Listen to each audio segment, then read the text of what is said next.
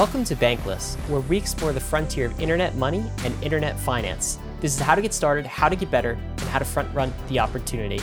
This is Ryan Sean Adams. I'm here with David Hoffman, and we're here to help you become more bankless. Guys, we have a fantastic episode talking about the ownership economy, the creator economy, both of those things. A few things to take a look out for. The first is the creator economy versus the ownership economy. What is the difference between these two terms? We go through it with Li Jin. Second, the original sin of the internet. What was that sin? What did it cost us? Third, four things that will actually fix the original sin and usher us into the ownership economy. Number four, the Web3 renaissance. What that is, what that means. Number five, how crypto can actually fix wealth inequality. Li Jin gives her opinion on how that could be the case, how we might come up with a fix for some of the wealth inequality issues.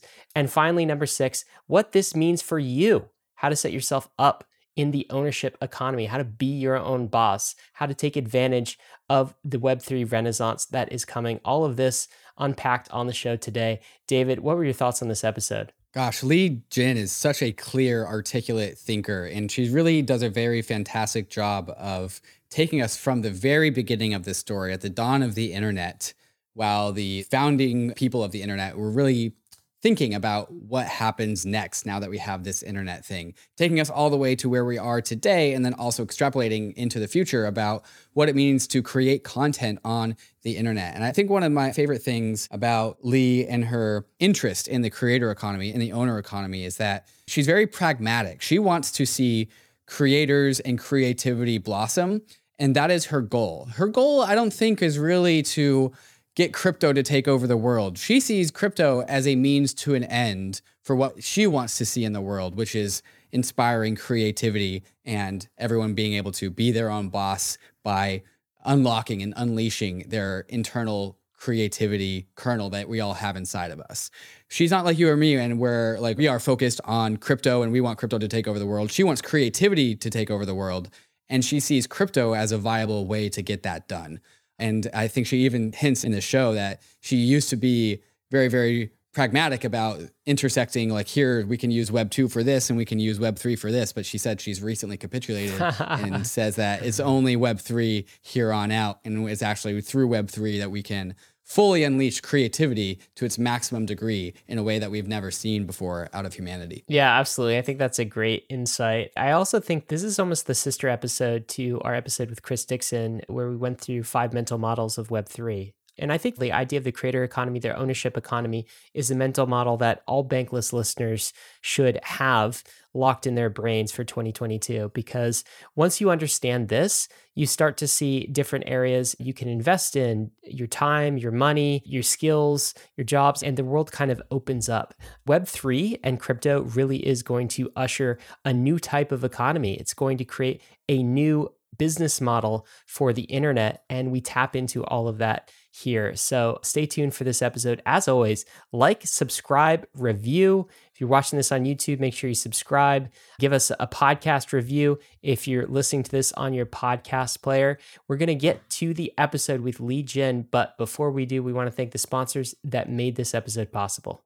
If you're going bankless, you need MetaMask. This is your tool to unlock the world of DeFi without giving up custody over your private keys. MetaMask is both a secure in browser wallet and also a secure bridge for your hardware wallet. You can now trade tokens on any DEX or aggregator. MetaMask Swap gathers real time pricing information across all the DeFi exchanges, allowing you to select your best price while getting all the MetaMask benefits of self custody, lower gas costs, and increased transaction success rates. MetaMask also has a fantastic mobile wallet that I use when I'm out and about which I use to collect POAPs, NFTs, and do all my DeFi things while I'm away from home. If you haven't downloaded MetaMask, you gotta try it out. Web3 wouldn't be the same without it. Download MetaMask for desktop and mobile at metamask.io and load up your Trezor, Ledger, Lattice, or Keystone hardware wallets so that they too can get into the world of Web3.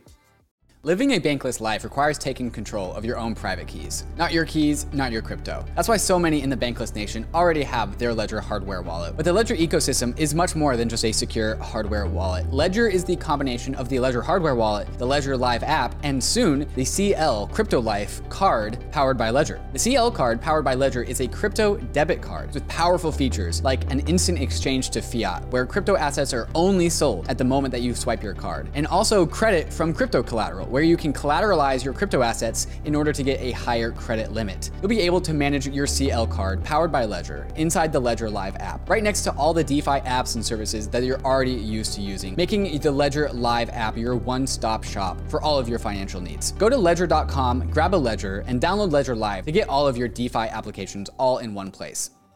Alchemix is a DeFi app that offers self repaying loans that lets you spend money and save money at the same time. Alchemix allows you to deposit the DAI stablecoin into its vaults, which earns some of the highest yields that DeFi has to offer. You can then take a loan from Alchemix of up to 50% of the deposited DAI, and that loan automatically pays itself back from the yield that is generated from your deposit. It's a savings account that the banks don't want you to know about. Alchemix also has ETH vaults available, so you, you can get a self repaying loan that's denominated in ETH. Coming up in Alchemix V2 is a bunch of cool new features, such as credit delegation, multi chain expansion, and DAO revenue sharing and vote boosting. Alchemix lets you get your interest payments on your deposits paid to you upfront. Check out the power of Alchemix at alchemix.fi and make sure to join their extremely vibrant Discord if you want to participate in governance or have any questions about the project. Bankless Nation, I'm super excited to introduce you to our next guest, Li Jin. She is a co founder, general partner at Variant Fund, previously worked at A16Z. Her thesis, I think the thesis of Variant Fund writ large, is that next generation networks will grow faster and bigger because they are owned and operated by their users. This is called the ownership economy. Web3, as you can imagine, crypto, as you can imagine, has a huge role to play here. She's also a writer on Substack. Fantastic writer, by the way, and a hobbyist painter. Li Jin, welcome back to Bankless. It's great to have you on again. Thank you so much for having me, guys. It's a delight to be here. I think last time you were on, you were on a you were on a panel, and uh, we enjoyed that panel so much. We are like, oh, we've got to bring Li back to talk about the ownership economy in more depth, the creator economy. And actually, I, w- I want to ask you that question.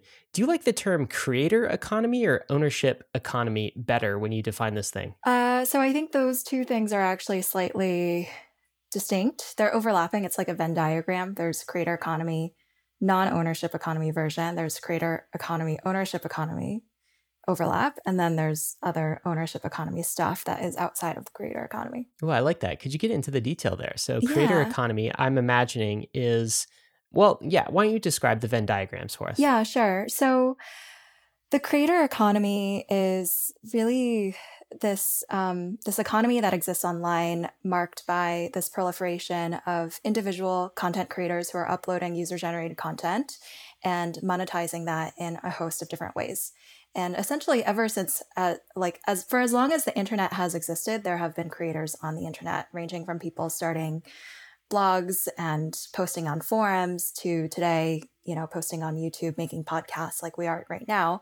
And the way that people have monetized their independent creations have varied over the years. It really used to be banner ads and then programmatic advertising. And in the last couple of years, I think the resurgence or the increased attention the creator economy has gotten has really been around the potential for direct monetization of one's audience, spanning from writing a subscription newsletter to starting a Patreon to starting, you know, any sort of like direct fan monetization type of business.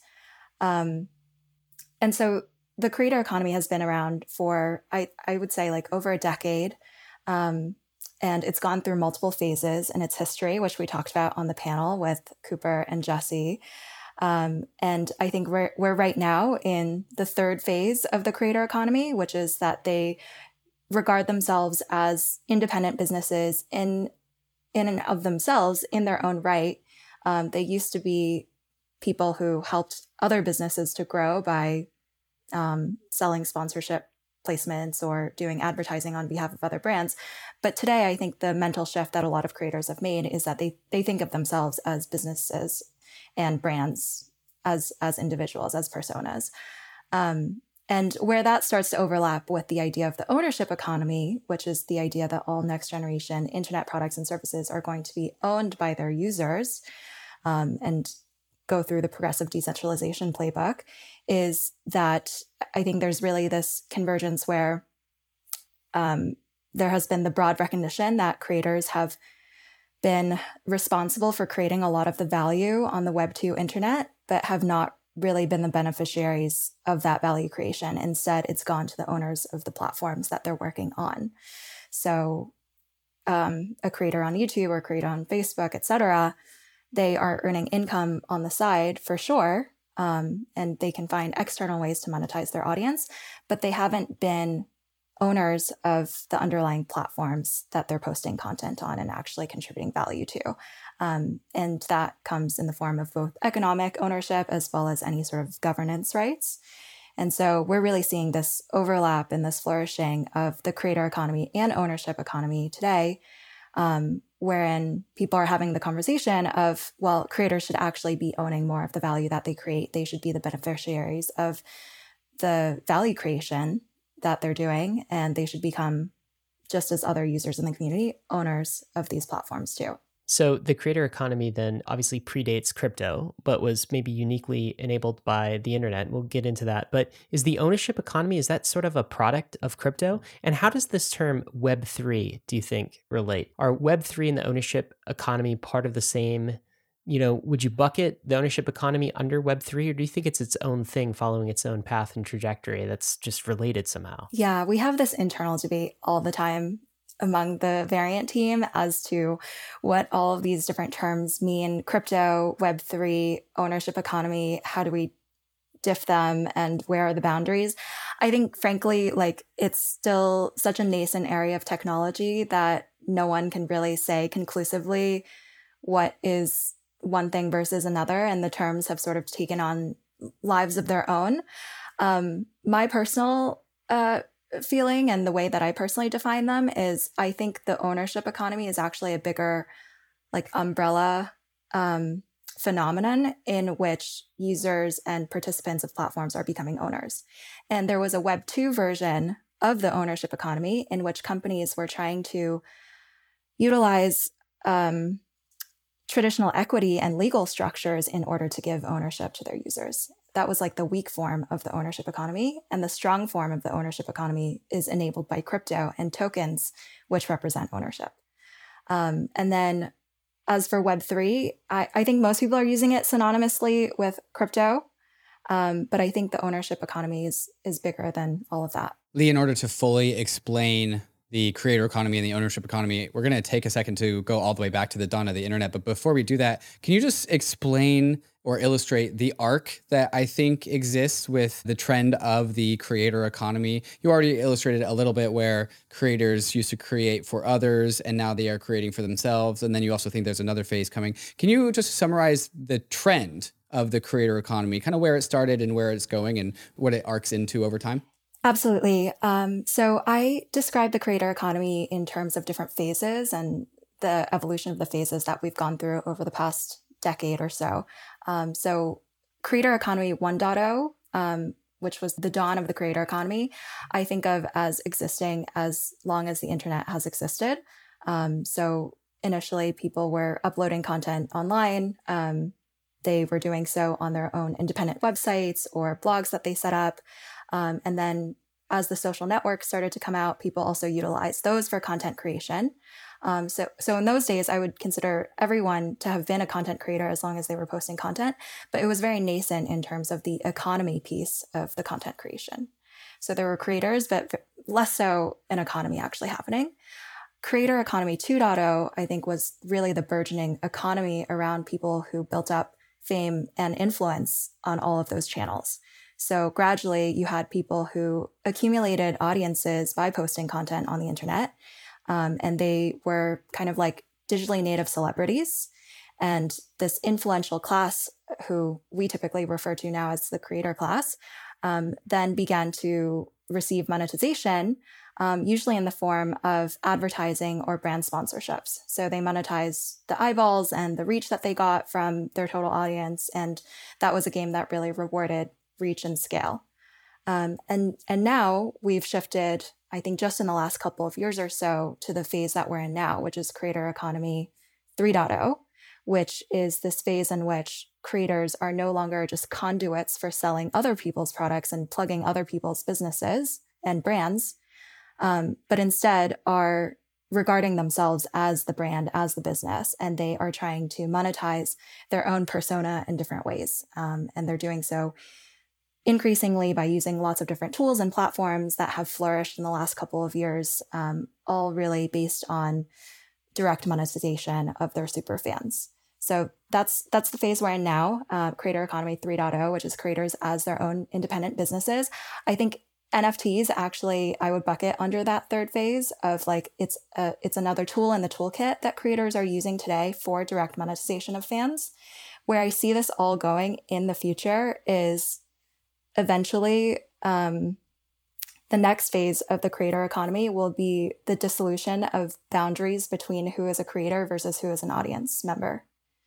Um, and so it becomes much less clearly delineated the, the creator versus the fan. Um, and instead, it moves towards this world in which creators co create with their audience, and they're all part of a community that is helping to drive value back to the collective output that they put out. And in that world, I think everyone is compensated with, you know, a reward proportional to how much value they drove to the community. And I call that uh, evolution from the creator economy to the community economy. And that is really the the supercharged version of the creator economy and where we go. That's really cool. From the individual creators to entire communities and creators co-creating with their fans and fans creating with uh, with the creators as well.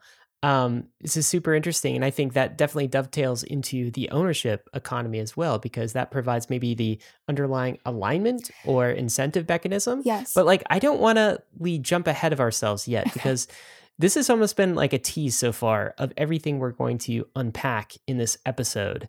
I think I want to go back to um, a post that you uh, wrote recently, a fantastic post called um, "The Web3 Renaissance: A Golden Age for Content."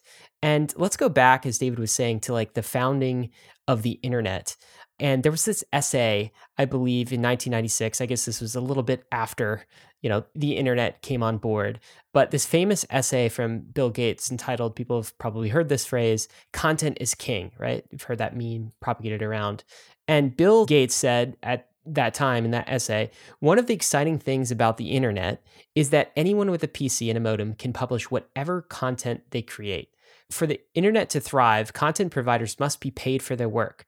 The long term prospects are good, but I expect a lot of disappointment in the short term. You go in your post on to unpack that.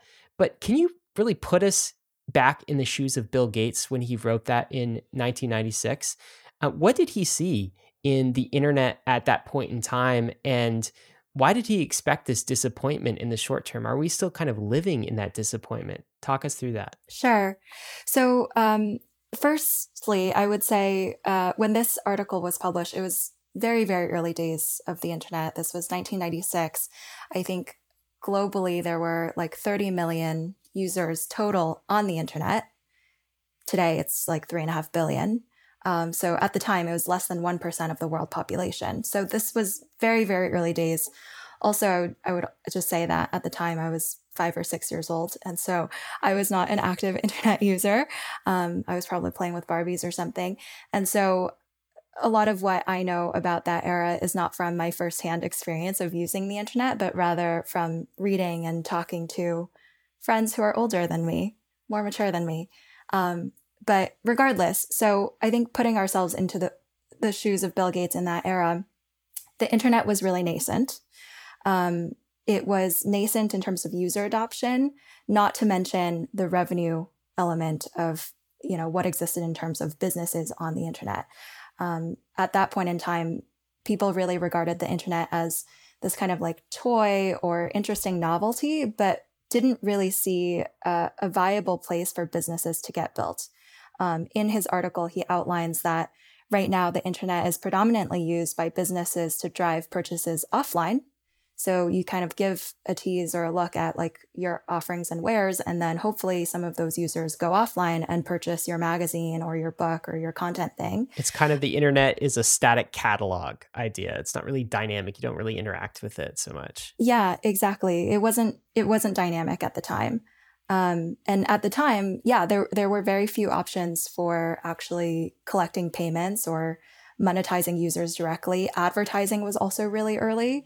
Um, he states in the article that um, advertising might be promising in the future, but today the total amount of advertising revenue that's being collected on the internet is nearly zero. And so this is this is really the basis for why he predicted a lot of short-term pain in terms of content creators online was because it there was just very little there. There was very little users. There was very little monetization happening. And so he he had this optimistic view of well the internet is really powerful hypothetically because it's permissionless and anyone can go online and post content and the barriers to entry are much lower. And i think that has proven out to be true. Like we have had this flourishing of content creation on the internet. Everyone can become a creator. Um, but the second part of his prediction was was that there would be there was it was challenging to actually make money from being a content creator on the internet. And I think that was um, true up until we saw the Web two platforms and the aggregators who obviously were very profitable and did make money from the content creation that they facilitated. But that revenue, ultimately, a large portion of it did not actually end up in the hands of the individual content creators. So, Bill Gates, the disappointment that he predicted, he wasn't predicting the frustration that we often talk about today with Web2 platforms. His predicted disappointment was coming just from the fact that there's no money flowing through the internet in the early days of the internet. There was just, as Ryan and you said, so you know, static pages just to disseminate information. There was no passing of credit card information Correct. or not even to mention cryptocurrency. So like being a content producer in the early days just had it was only intrinsic. There was no extrinsic value flows. Is this is all correct?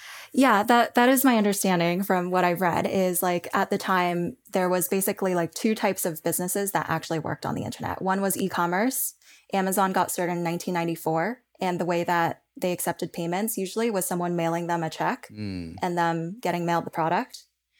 Um, so e-commerce was happening, so physical products, and then there was porn, um, and then beyond that, there was basically nothing else. People were very reticent in those days to enter their credit card information onto a web page. Um, and it was also very difficult on the supply side for publishers or web page creators to even accept credit card payments. And so direct payment was really not a thing. Advertisers had not yet moved online.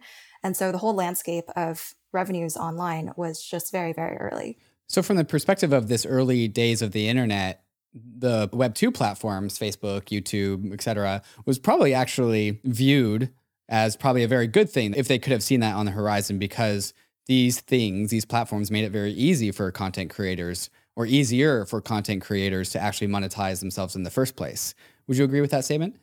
I would agree with that statement. I, I think that in the early days of these Web2 aggregators um, or platforms, they were viewed in a much more positive light, um, both from the consumer perspective as well as from the supply side perspective of the content creator. So, on the consumer perspective, I think the early days of the internet were marked by this belief that, like, the internet is this really overwhelming place and it's awash in this, like, sea of all sorts of different types of content and i like as a user i can't make sense of it.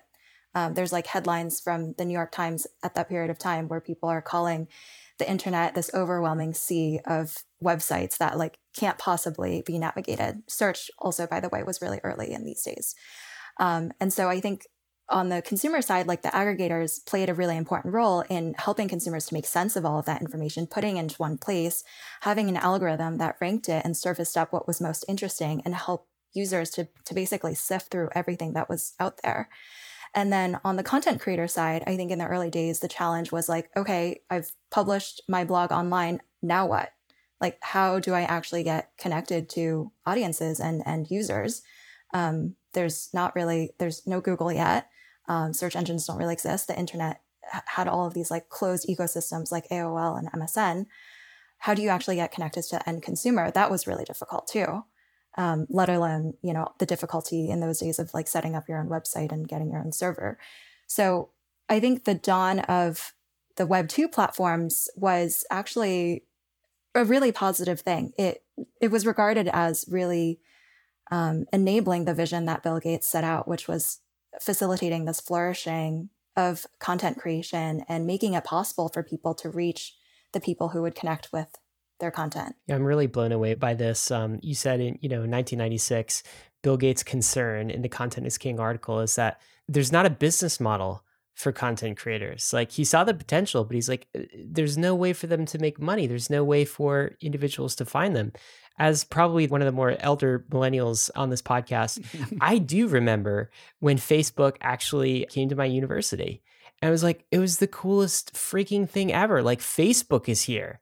Okay. Now we have a way to like socially connect with our friends and peers this was like a revolution in the internet, right? It's like mm-hmm. all of the Microsofts in the world, they were kind of the old guard of computing, but like the Facebooks and Google, this was the uh, the revolution. This was giving creators an aggregation point, a connection point to their audience, creating a business model for them.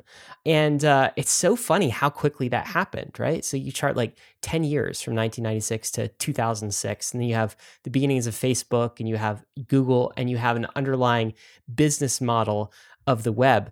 But something from that point on, a little bit after maybe, like turned towards a, a dark path, right? And now the Googles and the Facebooks of the world aren't necessarily perceived as our friends. I'm wondering if you could talk about this, because this is in your article as well, Li. The original sin of the internet. I think this is a, a term from uh, Marc Andreessen, if I'm not mistaken. Mm-hmm. Can you tell us about the original sin of the internet and why that led to the outcomes that we have today and maybe the business model that the internet operates on today? Yeah, sure. So the phrase the original sin of the internet i it's from um, this fireside chat that took place a couple of years ago between Marc Andreessen and Katie Haun who are two of the general partners at a16z i think they were talking at one of their crypto regulatory summits about um, crypto and the future of the internet. And mark was talking about um, his experience building netscape in the early days of the internet. And he calls um, the fact that browsers did not incorporate payments natively into the browser, he calls this the original sin of the internet. Um, and he said that this they tried to do this, but conversations with um, banks and credit card companies didn't go anywhere, and so they sort of gave up on embedding payments directly into the browser. Um, and this is the original sin, he says, because it's created all of these downstream problems that we have today that stem from the fact that advertising then became the prevalent business model online because it didn't require payments. Um, and, and because of advertising, you have issues around privacy and data collection and uh, the misalignment of incentives between um, all of these content platforms and what users actually want to see. Um, and, and so uh, the way that he frames it is it, it stems really from the fact that the internet didn't have this native ability to transfer value. Um, and I think it was a really interesting conversation. Uh, and he goes into um, a few implications for you know what could have happened otherwise if payments had been built into the browser. He talks about how there might have been this parallel transaction system outside of the hands of a few centralized gatekeepers. He talks about how it would have been you could have had aligned incentives between the platforms and their users.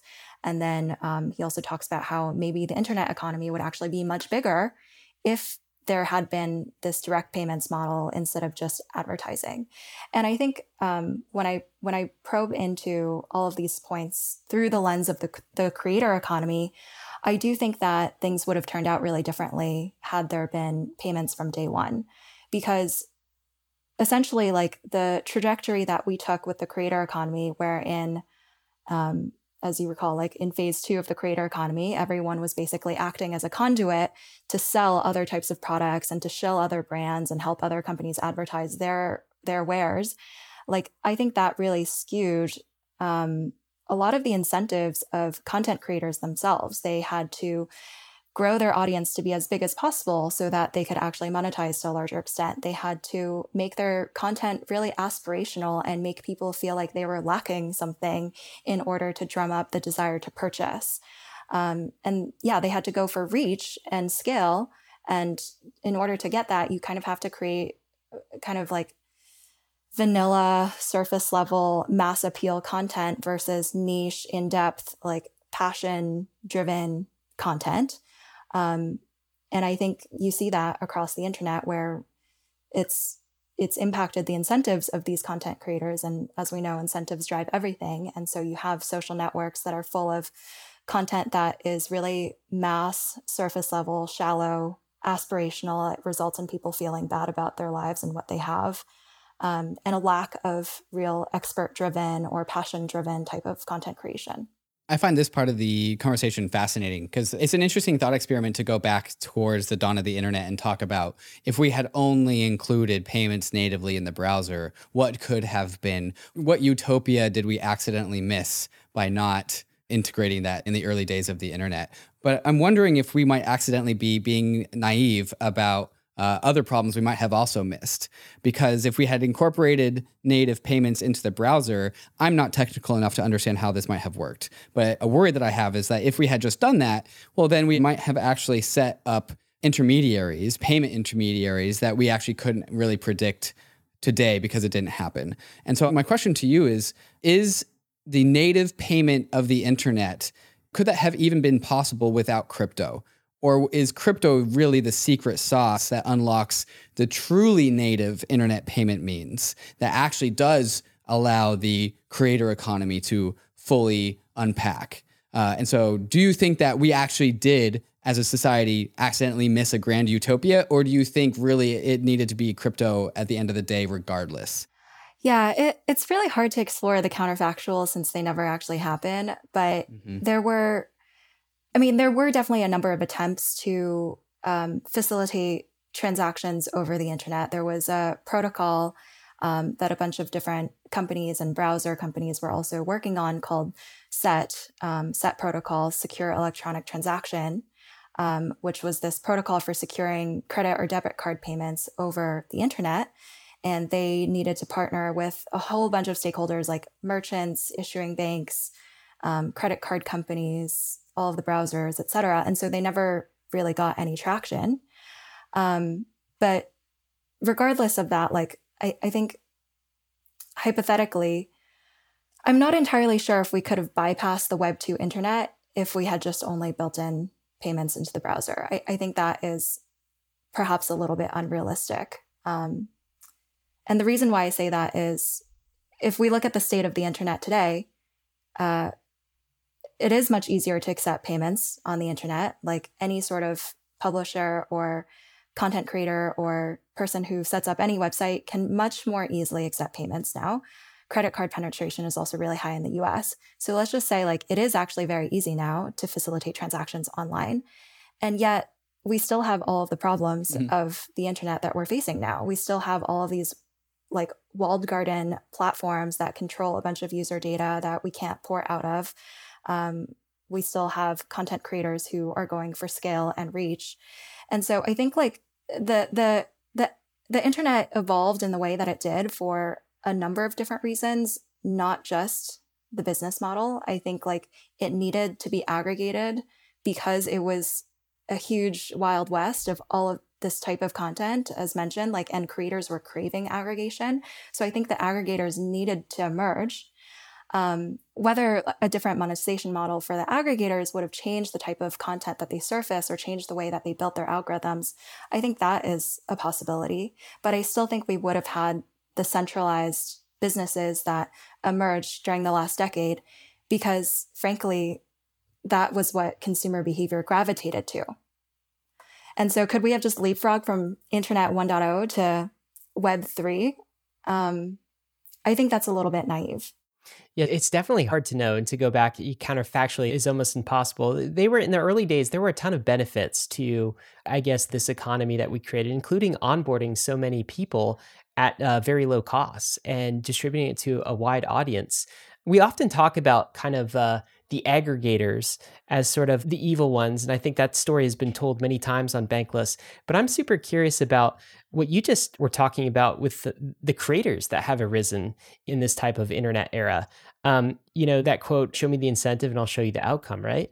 And it strikes me that creators today, it's very much, it's mass produced right? It's like they're all competing for these little bits of attention that people find on the internet. And so we get mass produced, somewhat shallow creators all competing for attention. This is kind of a perverse incentive system in that it's not necessarily the best or the smartest content that gets rewarded. It's kind of the lowest common denominator type content. My favorite example is like, you ever see and people who uh, like crypto shows will see you ever see your favorite crypto youtuber and like the goofy yes. faces they make in thumbnails? Yes. It's always like this like do you guys like, do that too? I'm, I'm screen like, capping like that. this, well like, we will now for this one. That's a perfect example and why do they do it? It's because the system the algorithm in place is incented towards you know attention right? And so they have to make this goofy surprised face in order to get clicks. The other outcome of this too is like creators don't really own anything it's the aggregators that own everything. And so, like Bankless YouTube channel, like we don't own it. YouTube could deplatform us at any time. Like we don't own our Twitter presence. We can't export that file. So there's all sorts of weird things, outcomes that have come as a result of this. And that's why I want to get to like the second piece of what you wrote, because I think what you are talking about is a transition that is happening in the creator economy and to the fabric of the internet from this business model that is solely based on attention, this attention economy that we have right now, to something that we were talking about earlier, which is the ownership economy. And the ownership is not just for creators, that's a piece of it, but it also strikes me it's for community members. And you outlined four different ways we get from the attention economy to the ownership economy.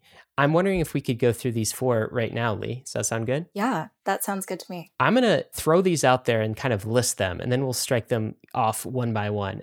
So, the first way we get from the attention economy to the ownership economy, you talk about the introduction of digital scarcity. All right, digital scarcity. It's like NFTs as an example of that. That's number one. The second is patronage. So that's supporting creators actually becoming an investment mm-hmm. and not just this act of patronage altruism. plus is what I call patronage it. plus. Jesse okay. Walden coined that. Yeah, and we'll get into what that means. The third is new economic models. These are programmatic, programmable economic models.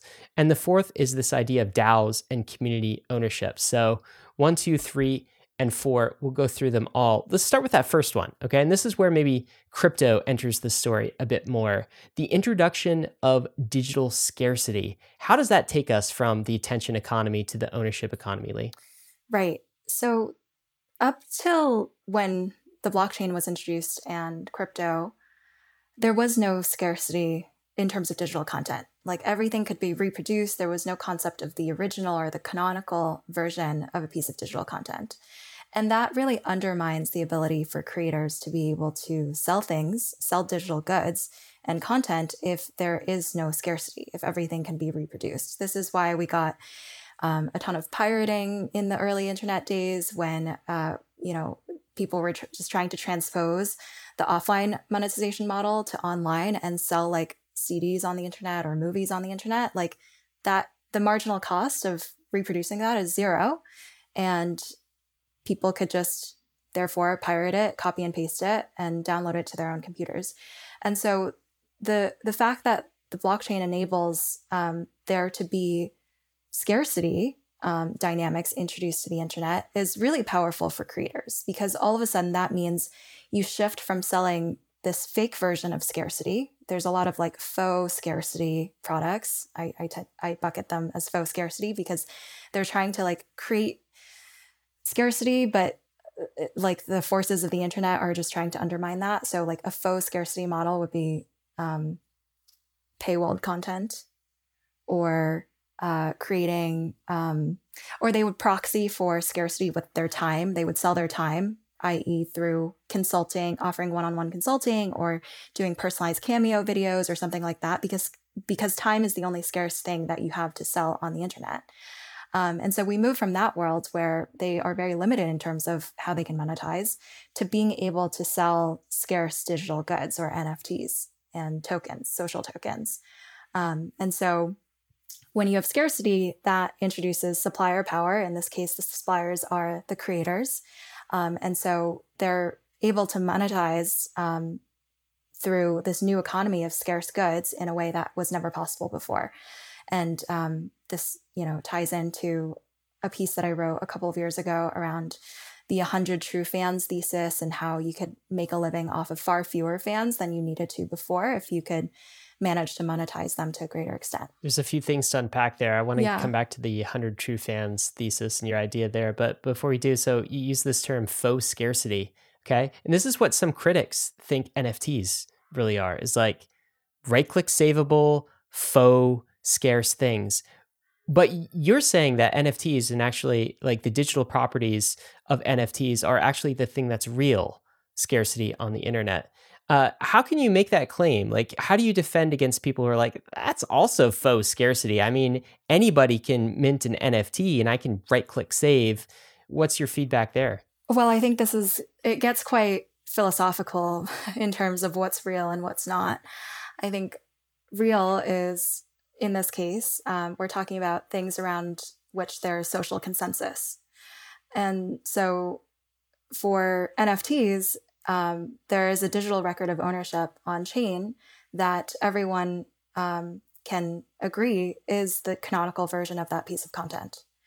Whereas faux scarcity is, I think, a world in which there is no social consensus around which version is the original or edition number one, two, three, etc.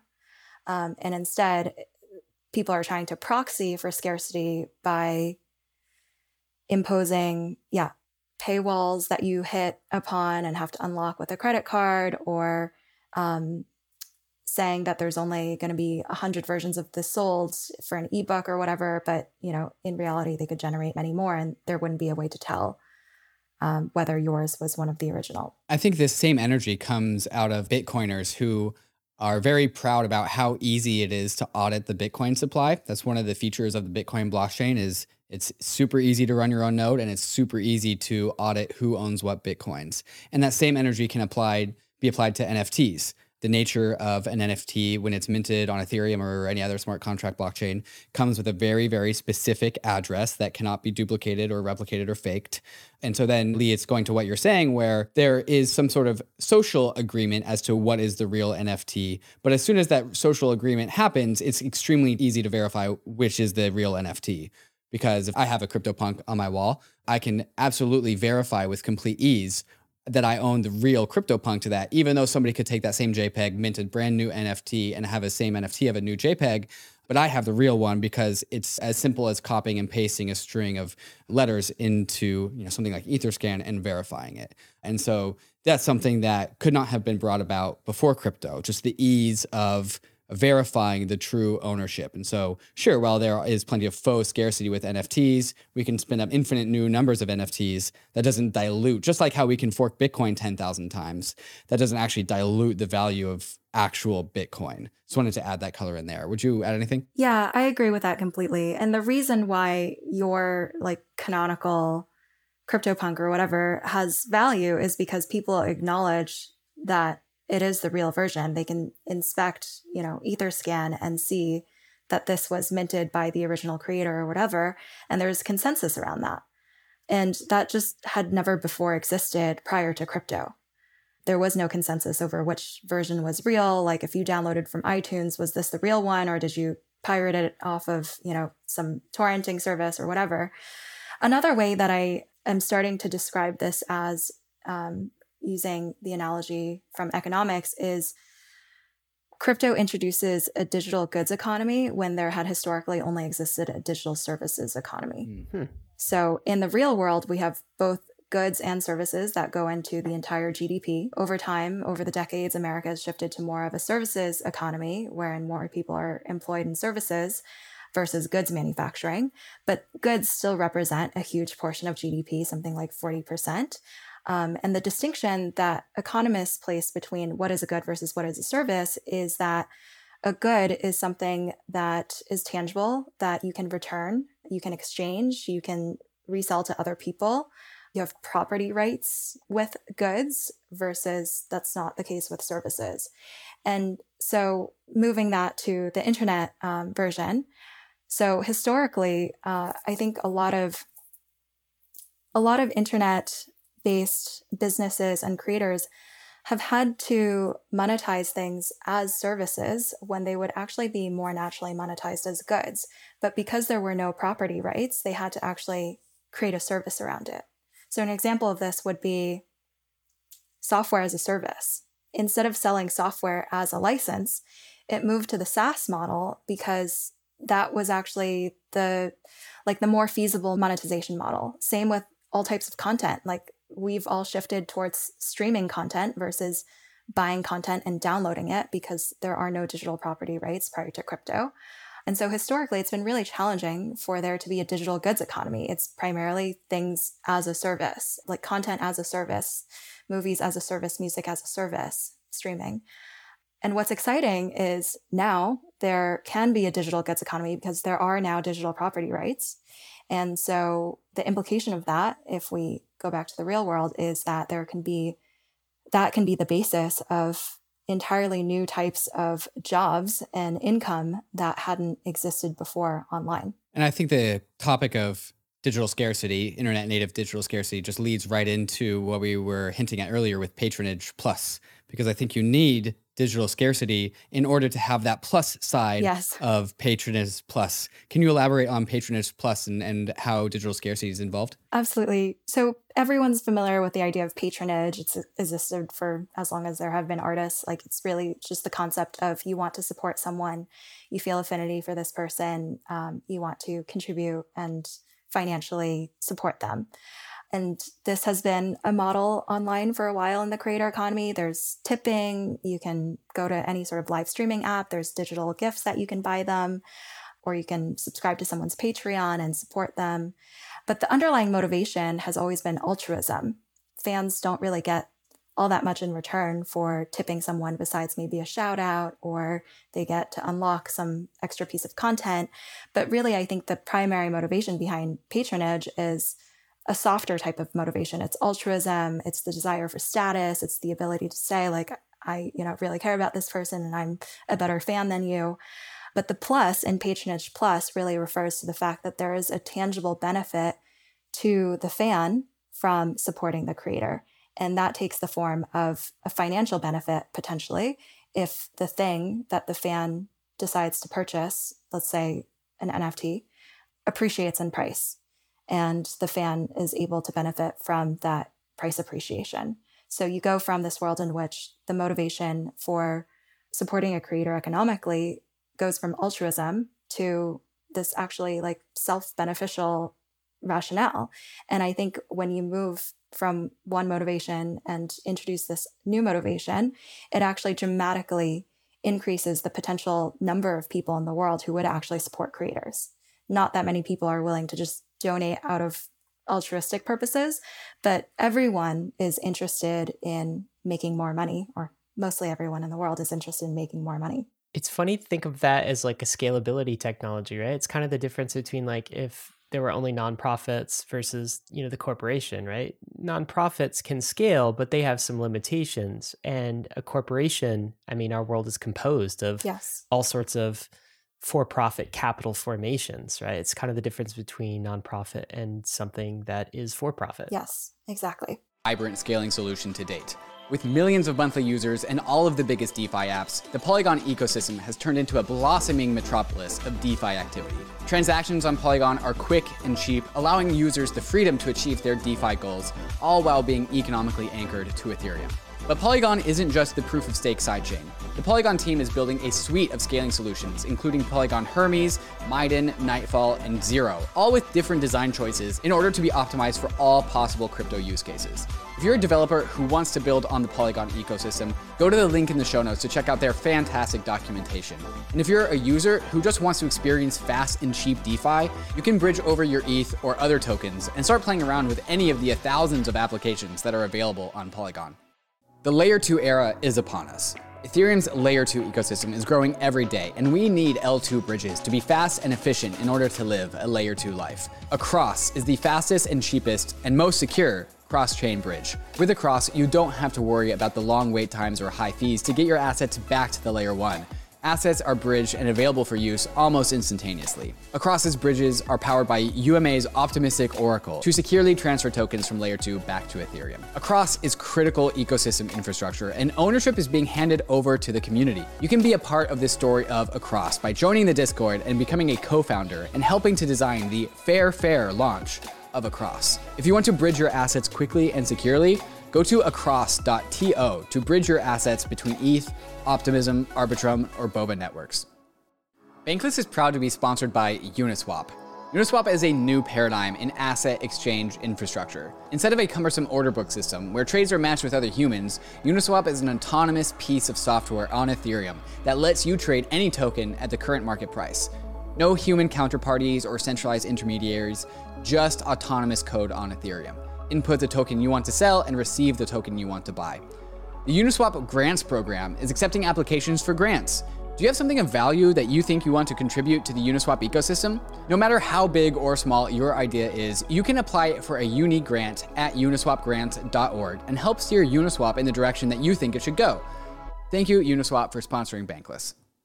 I want to take this opportunity to jump down a quick rabbit hole here because when you're talking about fans get to purchase an NFT or maybe some sort of token that loosely resembles some sort of vehicle for upside, this is when we get into the conversation of SEC regulations. And this is the conversation I think that we're currently having in the crypto space with our frustration at some of the securities regulations, not just in the United States, but also abroad, where some sort of creator just being doing their creative stuff, expressing their creativity, issue some sort of token, and then that might just accidentally be a security because it has the potential of upside in it. Li, can you kind of just unpack the difficulties of really unleashing the full potential of the creator economy and the securities regulations that hinder it? Hmm. So I would definitely say that I'm not a securities law expert. Um, mm-hmm. So my understanding is today in the offline world, a lot of the creative work that people do treat as investments are not actually regulated as securities. Mm. So things that we would buy like collectibles or merch at a concert or even paintings, those are not securities. I think where it does start to come into question is um, when people are expecting to receive a portion of revenues on maybe like an ongoing basis or they're marketed in terms of you can expect a return in the future. And in that case, I think it potentially could get classified as a security, which would mean that, you know, investors who purchase these things would have to be accredited um, or they have to be registered with the SEC. And I think that would just be tremendously challenging for the entire space and limit participation to a very small TAM of consumers. So I'm really like of the camp that I think we should increase opportunities for as many people as possible to build wealth and to participate in the ownership of assets that will appreciate in value. That is the whole reason for the ownership economy thesis. And so I really hope that we can still treat all of these content creator products, the digital content, as akin to merch or collectibles. We teased this a little bit, but why don't we dive into it in the topic of patronage plus still? So there's this idea that all you need is a thousand true fans to kind of you know spin up a business or kind of become a creator but you have a thesis that maybe you need far fewer than that maybe an order of magnitude less so maybe 100 true fans can you explain that concept and how that relates to patronage plus absolutely so my piece called 100 true fans was published i think in 2019 or so, uh, very much inspired by reading Kevin Kelly's original A Thousand True Fans post, which he published almost, I think, more than 10 years ago. So Kevin Kelly's piece, he he was a Wired editor, and he was writing this, I think, in 2009 about how the internet is going to be really great for content creators because it means that you don't need to be a mass famous celebrity, you actually just need a thousand true fans in order to make a living because he was doing some back of the envelope math. If you could get a thousand fans who pay you $10 per month and cut out the middleman, which the internet enables you to do, then you could actually make a full time living just being a creator with that small fan base. Um, and I really loved that idea. And I took it a step further, an order of magnitude further, and said, actually, all you need is 100 true fans. Because if you can have 100 people, say, paying you $1,000 per year, then you can make a full time living off of that and earn, you know, $100,000. And the recipe to do this I outlined was comprised of giving fans more than than just appealing to their altruism. It really needed to be about fan benefit rather than creator benefit. And so creators needed to give them content or community that they were unable to find elsewhere, appeal to fans' desire for status and feeling special. Like fans were willing to pay those kinds of amounts for results or transformation. Like there were all these different components that I listed out of the 100 True Fans playbook. But at the time, NFTs had not really taken off. And so I put this thesis out there and when NFTs took off, I was like, "Oh my god, this is this is what enables a 100 true fans for many, many more creators." Because the powerful thing about what's possible with NFTs is that you can basically like segment all of your fan base. Fans are very heterogeneous. Like when we look at our follower number, I think that number is actually quite meaningless. And instead, we should think of them as fan segments, where you have the super fans, the casual fans, and then the, I forgot what I called it. Like it's like active fan and then passive fan. Um, and there's going to be a segment of people who are willing to pay a lot who are willing to really pay anything and are really price insensitive as long as it gets them a closer relationship with this person that they have a ton of affinity for. And so NFTs enable that kind of price discrimination and being able to charge up to the fans' full willingness to pay, and therefore enables much more powerful monetization of super fans. So there's a number of dynamics in the Web 2 world that I think really get in the way of that 100 true fans model. I think the most obvious one that comes to mind is that Spotify, for example, treats all streams by all users equally. And so, you know, one stream from one person is going to net some artist one tenth of a penny. And Spotify doesn't differentiate between a casual fan that is just listening to a song via Spotify radio versus a hardcore fan that only listens to the same band day in day out and is willing to die for that that band that they really really love. Spotify doesn't enable any sort of segregation with this sort of behavior. And so what you're saying is that in this whole patrons plus model we actually have ways of allowing fans to express a $1,000 a year or $10,000 a year interest in a specific creator and allow that one particular fan to differentiate themselves from somebody that is just randomly stumbling upon another artist through like, you know, a radio mix or some sort of, you know, random curation algorithm that we see all the way throughout Web 2. Am I onto something here? Yeah, I think you hit the nail on the head. The way that I usually describe it is like fans are very heterogeneous and they all have like different willingnesses to pay. You can like maybe plot it out and sort of envision there's like spikes in the curve of how much they're willing to pay for something. And existing Web 2 business models that are advertising based or I guess even subscription based business models that basically just charge a flat price, what they do is they flatten that entire variation. And so instead of charging everyone up to their full willingness to pay. Instead, everyone is monetized the same as each other. Mm-hmm. Every eyeball is fungible, every play is fungible.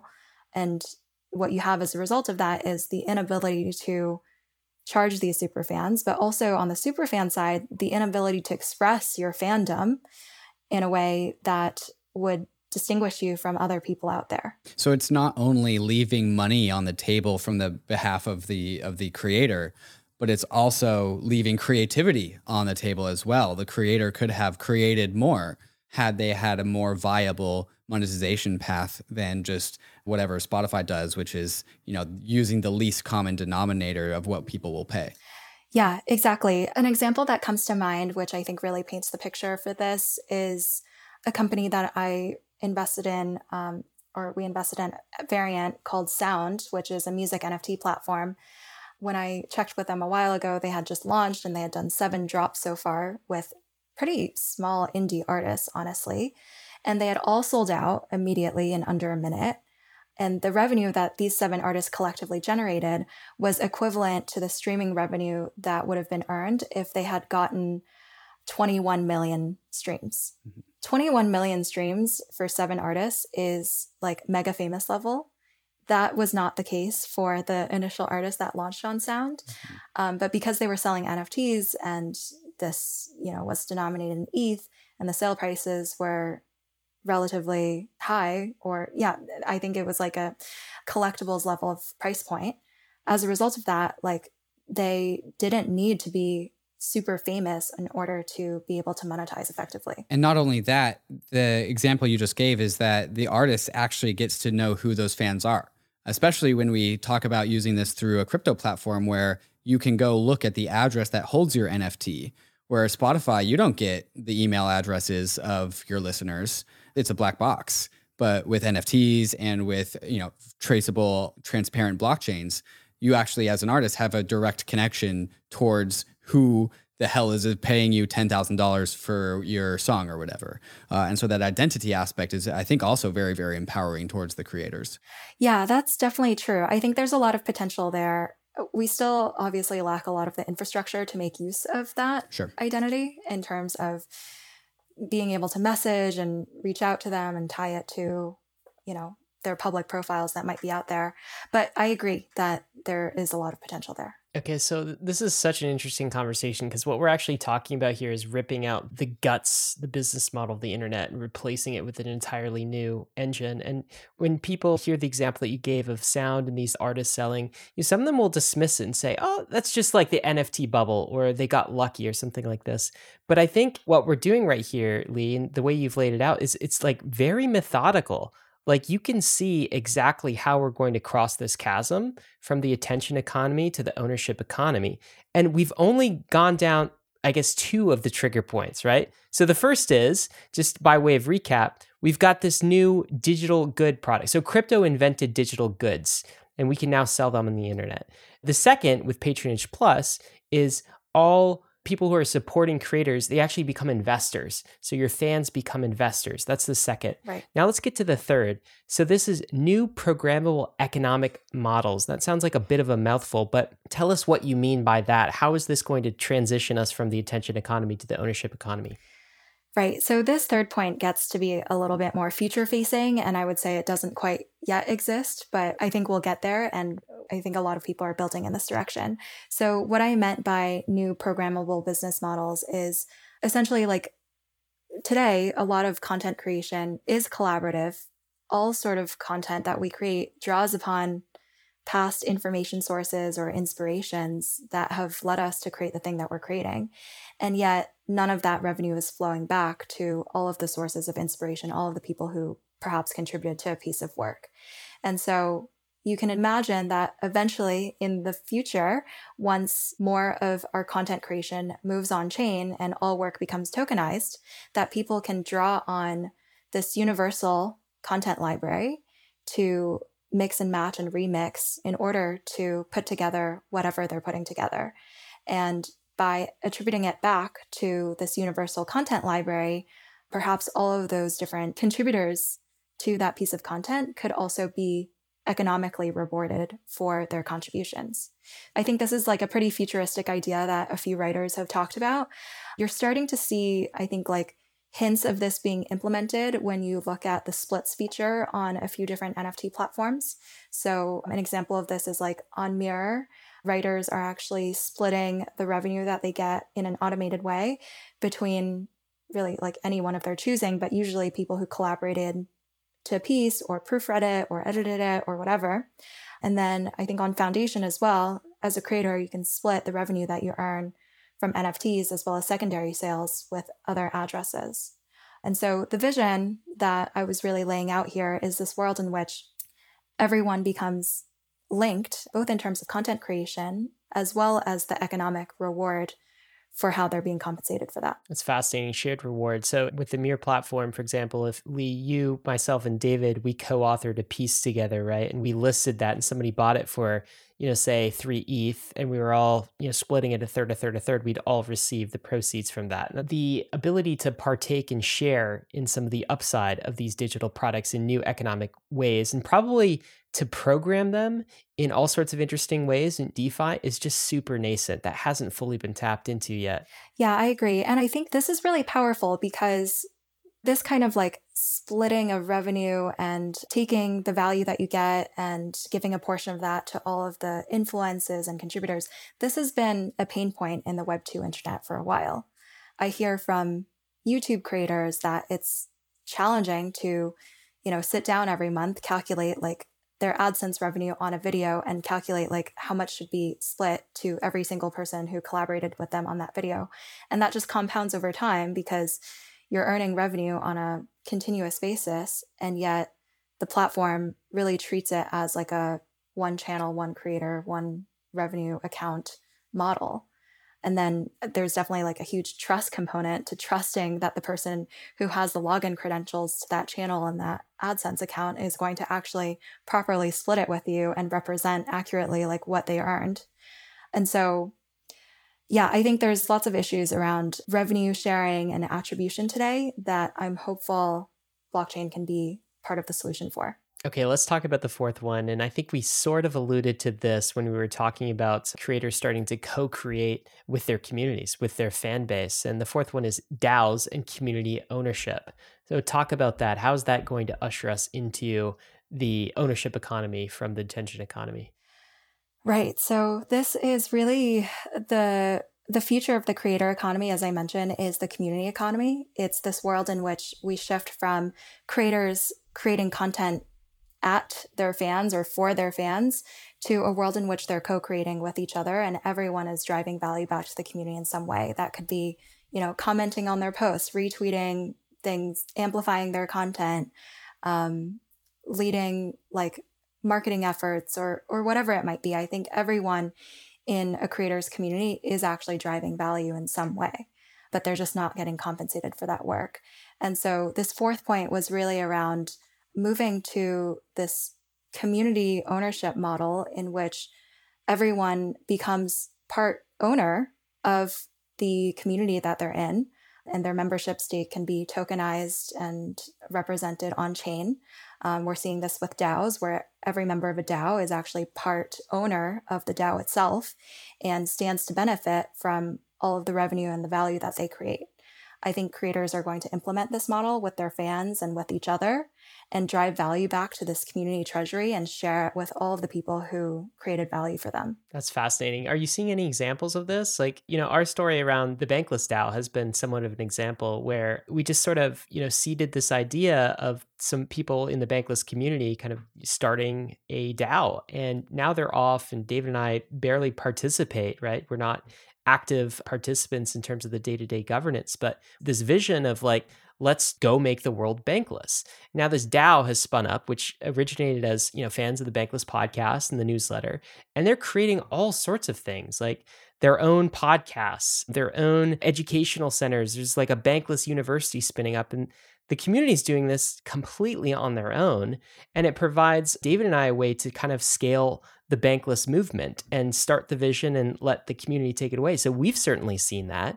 Are there other examples that you can point to around communities co-creating with their fans that you like? Yeah, absolutely. Um, so yeah, I think Bankless DAO is actually a really great example of this kind of community-driven content creation model. I think there's other experiments that are running that are really fascinating. Kyle Chayka, who is a I think New Yorker writer, um, started a publication about NFTs, and he crowdfunded that by selling NFTs and airdrop tokens back to those crowdfunders. And the idea is that the crowdfunders would then have a stake in the publication and have an incentive to help with content creation or amplification of what gets published. I think even something like um, Nouns DAO could be thought of as a creator community ownership sort of organization wherein all of the value is being driven back to this community treasury. Everyone who has bought in is able to determine what that treasury is going to be used for. They could use it on different initiatives to support the ecosystem, to publicize the work that they're doing, etc. Um, and then I would also point to this musician who recently has done a lot of really successful NFT drops. His name is Daniel Allen. Um, he is a really active participant in the Web3 community. He's a music artist. I think a couple of things to note about him. He raised a crowd fund on Mirror a few months ago, in which he raised something like over $100,000 in ETH through selling NFTs. The plan is to then airdrop tokens to all of those NFT holders. He's also done a lot of music NFT drops in recent weeks. And so all of those people are going to also have tokens representing their membership stake in this DAO. And then going forward, you could imagine that everyone who has ownership in his community is going to be that much more incentivized to contribute to his success, potentially create content themselves and rise up as creators in that community. So I think we're really early days, but I think this like community driven model is what I see as the future because otherwise we are recreating this world in which creators are essentially the new platforms and fans are the people who are creating value but not benefiting from their contributions. And instead, I think the realistic state of the world is that everyone is contributing in their own ways to the success of all the projects they're involved in and all the projects that they patronize. And they should have ownership in that. I want to integrate all of these different components that we've been talking about in this new creator economy Web3 world. We have significantly lower barriers towards creating, coming with increasing financial rewards to creating. And we also have a changing creative process where it's no longer just the creator towards the fan, but it's a by conversation where the creator creates something, the fans then also create and respond to that. And then it's an iterative conversation of creation between the creator and the fans. So when you put this all together, what comes out of this? What is the resulting impact upon society? Are we getting a boom of art and creativity? Is this the roadmap for a brand new renaissance of human creativity? What is the long term impact of all of these new paradigm shifts that are seemingly all happening at once? I'm really optimistic about the future of the creator economy. I titled the blog post The Web3 Renaissance. So clearly, I think that we're due for this period in which many more creators can flourish and make a living, and many more fans can also benefit from the contributions that they're making. So I think we go from the state of the world that we're in today, wherein there's about 50 million creators in total, and the entire market size of the creator economy is estimated to be something like $100 billion, to a world in which everyone is earning some income and ownership through their contributions to the internet. So everyone becomes a part creator. Like, I think literally every single person who uses the internet is a creator in their own unique ways. I think what changes in the future is that they're able to financially benefit from that. So I very much see, um, like, yeah, another renaissance on the horizon that will be enabled from that. I think people might think that I'm quite optimistic and maybe too optimistic or utopian, but I really do think all of the foundational elements are there and it's really up to us and all of the builders in the ecosystem to make that vision a reality. This is not the first time that a guest on Bankless has predicted a renaissance. One of our general community's favorite previous episodes is episode 63, The Crypto Renaissance. And historian Josh Rosenthal takes us through the argument about how the technologies that are specifically enabling crypto are the same iterations of technologies that enable the original Renaissance. So, taking it for granted that a Renaissance does actually come, do you have an opinion as to the magnitude of such a renaissance in comparison to the last one that happened in the 1400s? Are we thinking smaller than that one, equal to that one, greater than that one? It's a ridiculous question, but I want to ask it anyways. Well, actually, I think this is the third renaissance. People often talk about the New Deal as the second renaissance. The New Deal in the post Depression, yeah, exactly, in the US. Um, that has been informally dubbed as the second renaissance because that was a period in which the government essentially paid the salaries of a bunch of artists and creators to go out there and create art for the public or create documentaries and write books, etc. So sometimes that is described as the second renaissance. So if that is the second renaissance, then we're headed for a third. And I think it's going to be bigger than the prior two combined because this is now reaching internet scale. This is happening online versus the prior two internets were bounded to IRL. Um, they were scoped geographically, they had geographical boundaries. Very few people could actually participate in terms of patronizing artists in the first one.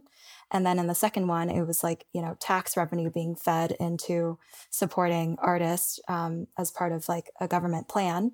And now I think we're moving into with this third renaissance, the difference is that everyone is able to participate as both a content creator as well as a patron, patron plus. Um, and so, like, I think it'll truly be internet scale. A renaissance at the scale of the internet is something to be optimistically bullish on if ever I've heard it. No one's ever accused us, David, of not being optimistically bullish, though. so that's how every Bankless podcast goes. Um, Li, now that we've kind of uncovered your mental model for the creator economy and the ownership economy, I'm wondering if you could take us through some implications here, maybe in some of your recent tweets that we picked out and we really liked. Um, the first is something you tweeted The passion economy is the what, the ownership economy is the how. What do you mean by that? Yes. So, the passion economy thesis, which I spearheaded when I was working at A16Z a few years ago and started writing about a few years ago, is this idea that new platforms and tools could help people to earn an income from their individuality. The idea was monetizing individuality by leveraging their creative skills or their non commoditized knowledge and packaging that into different products and services that you could sell online what I meant by this tweet, the passion economy is the what, the ownership economy is the how, is that I think the ultimate vision for for me and for a lot of folks in the space is we still very much want to realize a world in which people are able to do what they love for a living and achieve financial stability through doing that. But the how of how we accomplish that is rather than just giving people income in bits and pieces here and there, from these platforms that they're contributing to. Instead, they become the owners of the underlying internet products and services. So I think by giving people ownership, that really turbocharges how financially empowered they are. And so the ownership economy is the how of how we actually realize the vision of the passion economy. You also said this the biggest opportunity of our time is to reconfigure the relationship between capital and labor, to reconfigure the relationship between capital and labor. What do you mean by that, and how does that relate to our discussion? That was quite a controversial one. Yeah. Um, so, what I meant by that is economists divide up the share of national income into income that is derived from labor, i.e., working, like wages, salaries, tips, whatever, versus income that is earned from capital, i.e., things that you own that earn a return for you. Um, this could be factories or real estate, whatever it might be, capital income. And the trend over time in developed economies has been that the capital share of income is growing and the labor share of income is shrinking. And what that means is that people who have existing resources, existing capital, are just getting wealthier and earning more versus the people who are working for their living. And so the implication of that is exacerbated income inequality because that means if you have more to start with, you'll actually be able to outpace and earn more than the people who are just working with their time for wages. And so what I meant by this tweet, the biggest opportunity of our time is to reconfigure the relationship between capital and labor, is I think that that dynamic is just fundamentally broken. A world in which what people have is a bigger contributor to their wealth than what they have to actually contribute with their energy and effort. I think that forebodes really badly for our society and just puts us on a path to even more extreme income inequality and income inequality that'll be exacerbated through multiple generations too. And so, what I hope to see is that we basically make them one and the same. People who are contributing labor are able to earn capital through that effort, through that work. And so it becomes indistinguishable uh, that relationship between labor and capital. And I think that is the vision of crypto, by the way, is that people can not just buy ownership of potentially valuable assets with their money, that they can actually earn them by participating in these new projects and networks. Why was this controversially? Uh, because anytime you talk about capital and labor, um, I've noticed, yes. Those two words have actually become quite touchy in society. Yes. So, I mean, Marx wrote a lot about the relationship between capital and labor and how capital owners and laborers were stuck in this perennial struggle, this power struggle, where capital owners, people who like own factories and all of the means of production, they could exert that ownership and get laborers to essentially bend to their will and to work on their terms because the laborers only had their labor to sell. They couldn't make the end product on their own. And so this idea of class struggle between capital and labor and like his prediction was that ultimately like labor was going to overthrow capital and we were going to have this classless society. I think the words capital and labor are just kind of like hot button words now because a lot of people assume that I'm talking about like class struggle and class warfare and abolishing capital, period. But instead, I think what I'm describing is something that is net new and hasn't been possible before. There's a frequent conversation in the crypto space about whether or not crypto fixes wealth inequality, wealth inequality being perhaps the biggest problem of our current time, at least definitely up there in the top three or so, I'd say. And the answer to this question definitely should be nuanced. Crypto does not solve the current state of wealth inequality, at least in my opinion. Um, there's, we are not redistributing wealth uh, there's nothing about Bitcoin or nothing about the spinning up new L1s that fix wealth inequality. Old capital can just buy the new capital and retain their capital. But I think how crypto does solve, quote unquote, solve wealth inequality is that it generates platforms that are balanced, that don't tilt towards what you are talking about, where capital begets more capital faster than labor begets more capital. And I think one of the reasons why people like you and me are so bullish about crypto is that it actually starts to really blur the lines between what labor and capital actually are. And so we are actually starting to integrate these things. And so while crypto is not going to have some sort of jubilee where the ledgers are wiped clean and wealth is redistributed it's still it's not going to fix the current levels of wealth distribution it can prevent them from getting any worse and maybe if you're even more optimistic than that it can actually start to reorient and rebalance the discrepancy between labor and capital do you have any thoughts on that? I have many, many thoughts. I mean, I th- this is a big part of the reason why I became a full-time crypto investor. Before October of last year, I had sort of been investing both in Web 2 and Web 3 businesses and sort of straddling both worlds. And I made the decision to go full-time crypto because I felt like this technology evolution presented the biggest opportunity in my lifetime to help address income inequality. And so I wanted to bet my career in this direction because I was frustrated by, frankly, by the platforms and services that were being created in Web 2 that to me represented kind of incremental band aid solutions on the current problem like on the margins they were helping creators become slightly more empowered or you know export a portion of their fans to an email list or whatever but it was very marginal. And i wanted to harness a much more powerful tool set for this mission. Um, so what drew me originally to crypto was this potential to create more fairness in the world and to mitigate income inequality and so to go back to your question around like, does crypto solve income inequality? I agree. It's a really complicated question. And I think the answer is really up to us to shape. The devil is in the details in terms of how we actually implement these token distributions and how we design all of these networks. It's up to founders to decide how much of their token networks go to the community versus goes to investors and the team. It's up to founders to decide whether their token supplies inflate over time and create the potential for newcomers to benefit versus tilting it towards the early adopters. And so I think a lot of this is within our control. That's the wonderful thing. But I think for the first time ever, we have this new and powerful tool set to actually yeah, reconfigure the relationship between labor and capital. That's incredible if we could pull that one off. You know, this crypto certainly gives surface area to far more people and provide surface area to far more opportunities.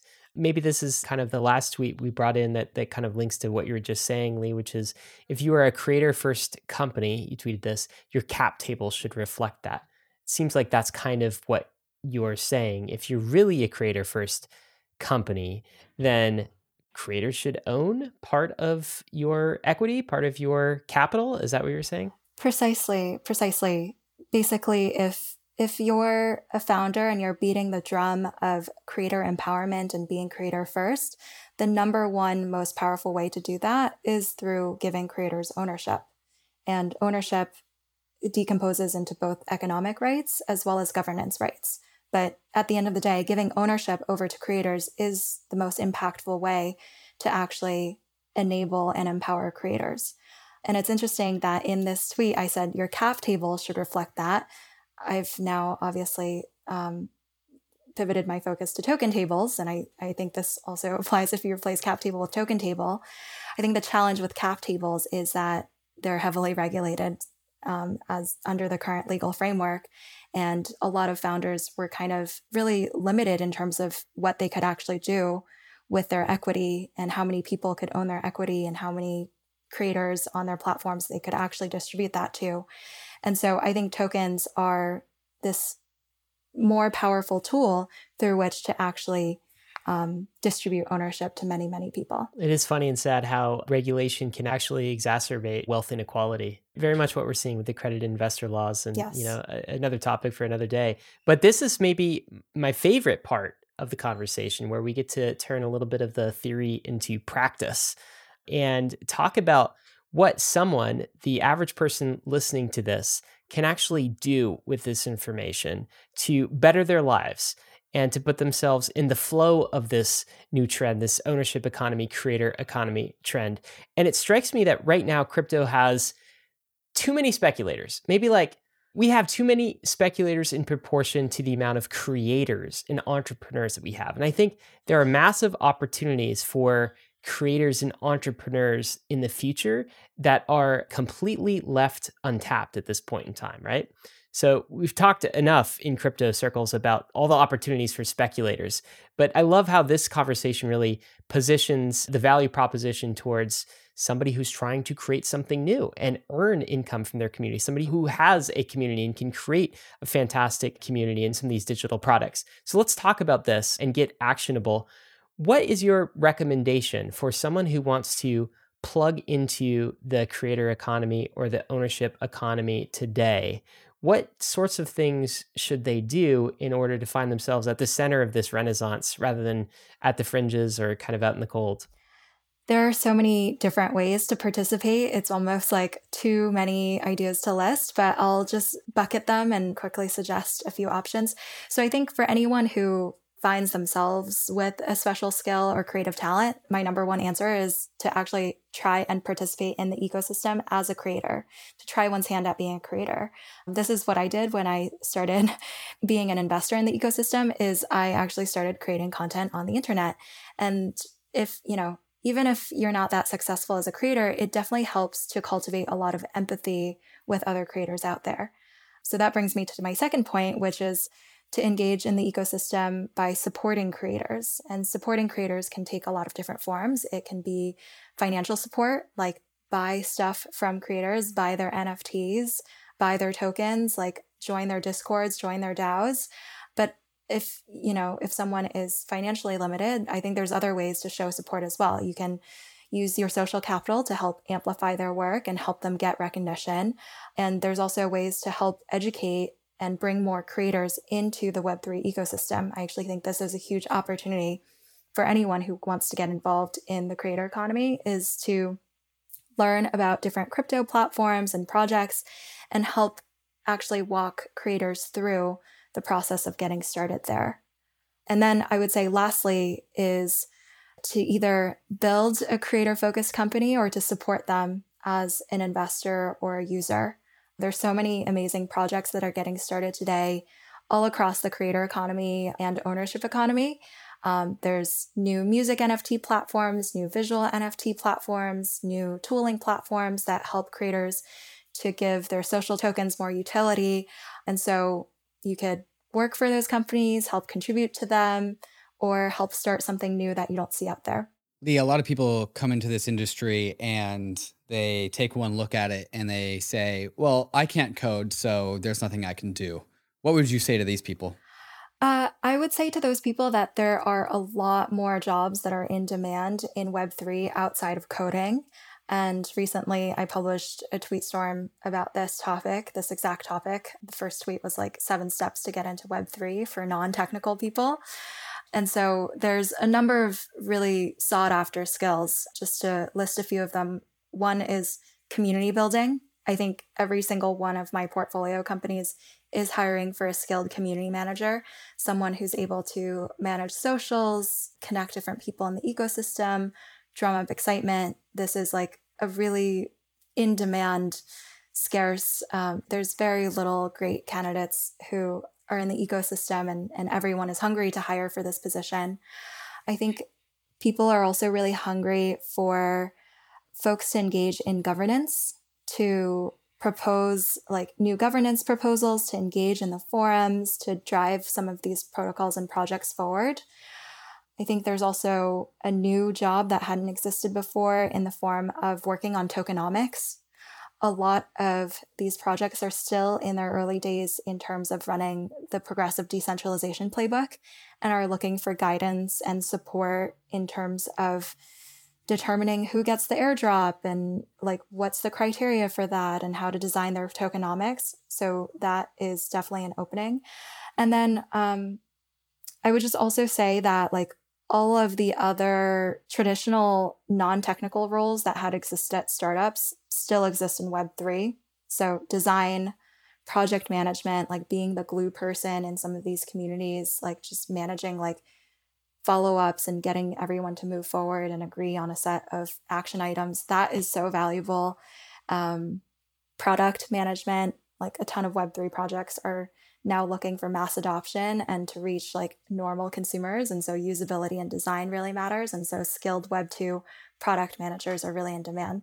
So, anyways, there's a huge gamut of different jobs out there for people who want to help build the creator economy in Web3. We started off this podcast with this very prescient quote from Bill Gates saying, content is king.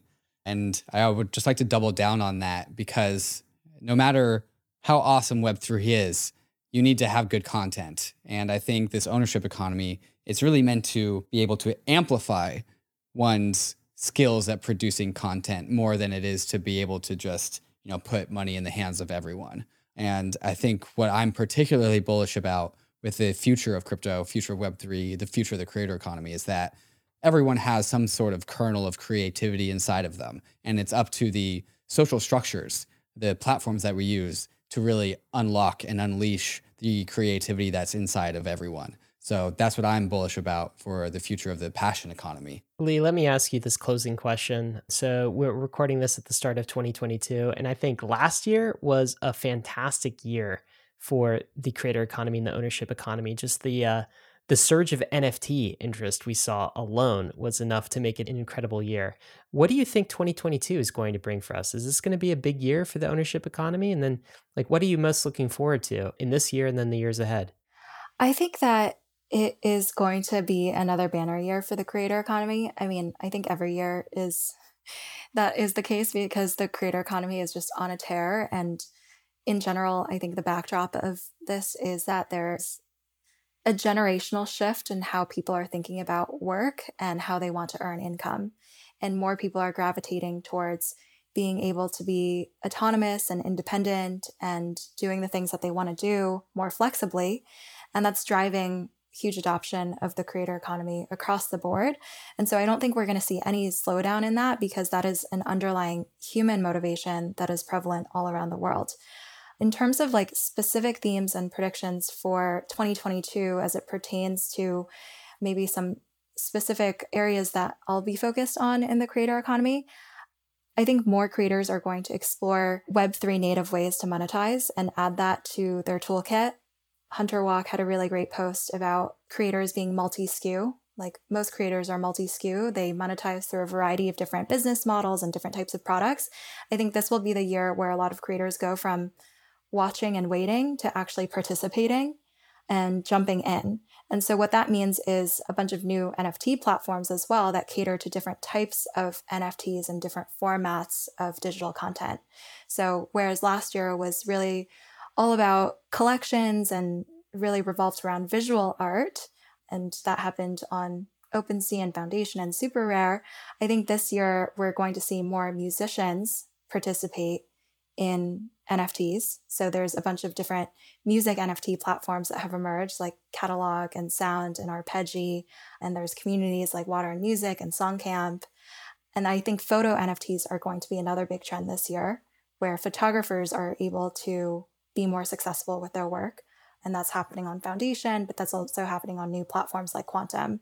And then I think um, this is also going to be a year of experiments for Web3 social which is really a foundational element for the creator economy because it determines how well or how successfully creators are going to be able to connect to audiences and vice versa. So I think we'll see more social experiences that are built with an eye towards exposing people, exposing users to stuff that's happening on chain that they might not be aware of um, that is interesting to them. And so, a project that I'm keeping my eye on in this regard is called Context, which is this NFT focused kind of social network or social feed. Um, there's another interesting one called Backdrop, which is really focused on DAOs and what people are doing inside of DAOs but yeah, Web3 social is a theme that I think is really fascinating too. Absolutely. So much to be built, so much to look forward to. Up only for the creator economy is what Li Jin is predicting in the years to come. Thank you so much for spending time with us. This has been absolutely fascinating. And I know the Bankless community is going to love it we appreciate you spending the time. Thank you so much for having me. Really love the conversation. Action items for you today, Bankless Community. The first is a panel that we talked about earlier. It's called What is the Creator Economy? Li Jin was on that panel. So was uh, Jesse Walden, one of her partners at Variant Fund. Go check that out. It's a great download on what the creator economy is as well. Also, subscribe to Li Jin Substack. Uh, you can find that in the show notes. We'll link to that also, we'll link to her post about 100 true fans. We look that up for you and go click that link and read that post. Risk disclaimers, guys. As always, this stuff is risky. Crypto is always risky. So is ETH, so is Bitcoin, so is the creator economy. You could definitely lose what you put in, but we are headed west.